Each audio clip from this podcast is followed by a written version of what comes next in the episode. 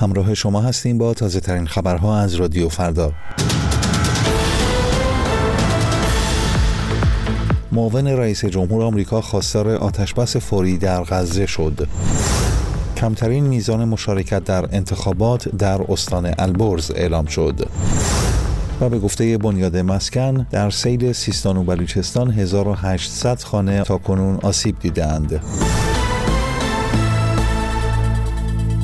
با سلام به شما شنونده عزیز رادیو فردا، خوش آمدید به این بخش خبری. کامالا هریس معاون رئیس جمهور آمریکا خواستار آتشبس فوری در غزه شد و از اسرائیل خواست با اجازه دادن به ارسال کمک‌های بیشتر به شرایط غزه که آن را غیر انسانی خواند پایان دهد. خانم هریس روز یکشنبه در یک سخنرانی در ایالت آلاباما گفت: People in Gaza are starving.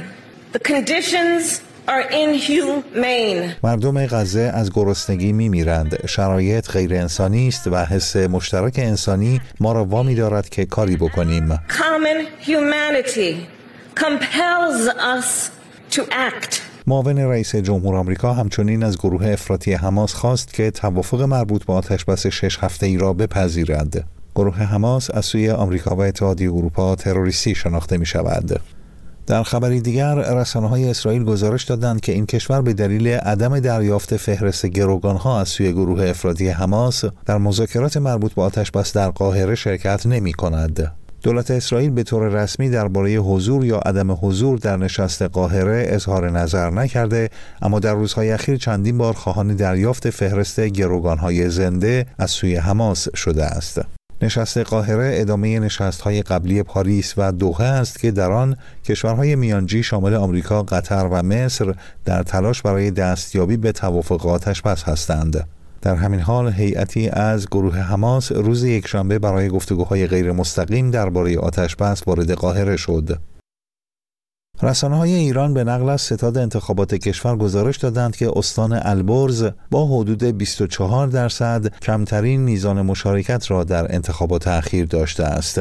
به گزارش خبرگزاری‌های ایرنا و ایسنا، استان کردستان با حدود 30% و استان تهران با حدود 34% قبل از البرز قرار دارند. تا پیش از انتشار این آمار، رسانه‌های ایران میزان مشارکت در تهران را 24%، یعنی پایین‌ترین رقم در 45 سال گذشته گزارش می‌کردند. بر اساس آمار تازه انتشار یافته، بالاترین میزان مشارکت مربوط به استان کوهگیلیه و بویراحمد است. خبری درباره سیل سیستان و بلوچستان. حسین روحانی نژاد نماینده علی خامنه‌ای در بنیاد مسکن روز یکشنبه گفت در جریان سیل اخیر تاکنون 300 خانه تخریب شده و 1500 خانه آسیب دیده است. او اشاره‌ای به ساختمان‌های غیر مسکونی که از سیل آسیب دیدند نکرد.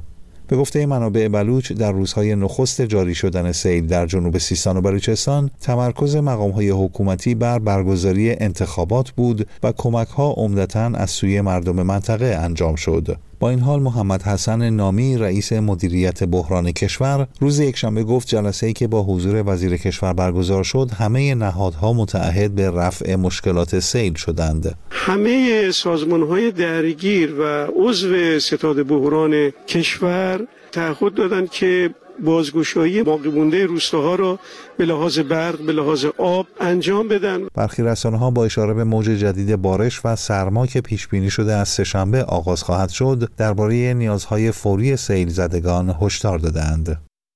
و شماری از کشورهای عضو اوپک و کشورهای همپیمان اوپک موسوم به اوپک پلاس اعلام کردند که کاهش داوطلبانه تولید نفت را برای 3 ماه دیگر ادامه می‌دهند. طبق توافق جدید که روز یکشنبه اعلام شد، عربستان 1 میلیون بشکه در روز، روسیه 471000 بشکه و کشورهای عراق، امارات، کویت، عمان، الجزایر و قزاقستان مجموعاً حدود 700000 بشکه در روز تولید خود را کاهش می‌دهند. کاهش تولید نفت با هدف بالا نگه داشتن قیمت‌های جهانی صورت می‌گیرد. این کاهش تولید پیش از این برای 3 ماه نخست سال جاری میلادی تصویب شده بود، اما با نزدیک شدن به پایان این مهلت و مخالفت برخی اعضا با تمدید این مصوبه، چند کشور از تمدید داوطلبانه خود خبر دادند. در پایان این بخش خبری سپاسگزارم که رادیو فردا را برای شنیدن انتخاب کرده اید. خبرها و گزارش‌های بیشتر در وبسایت ما به نشانی radiofarda.com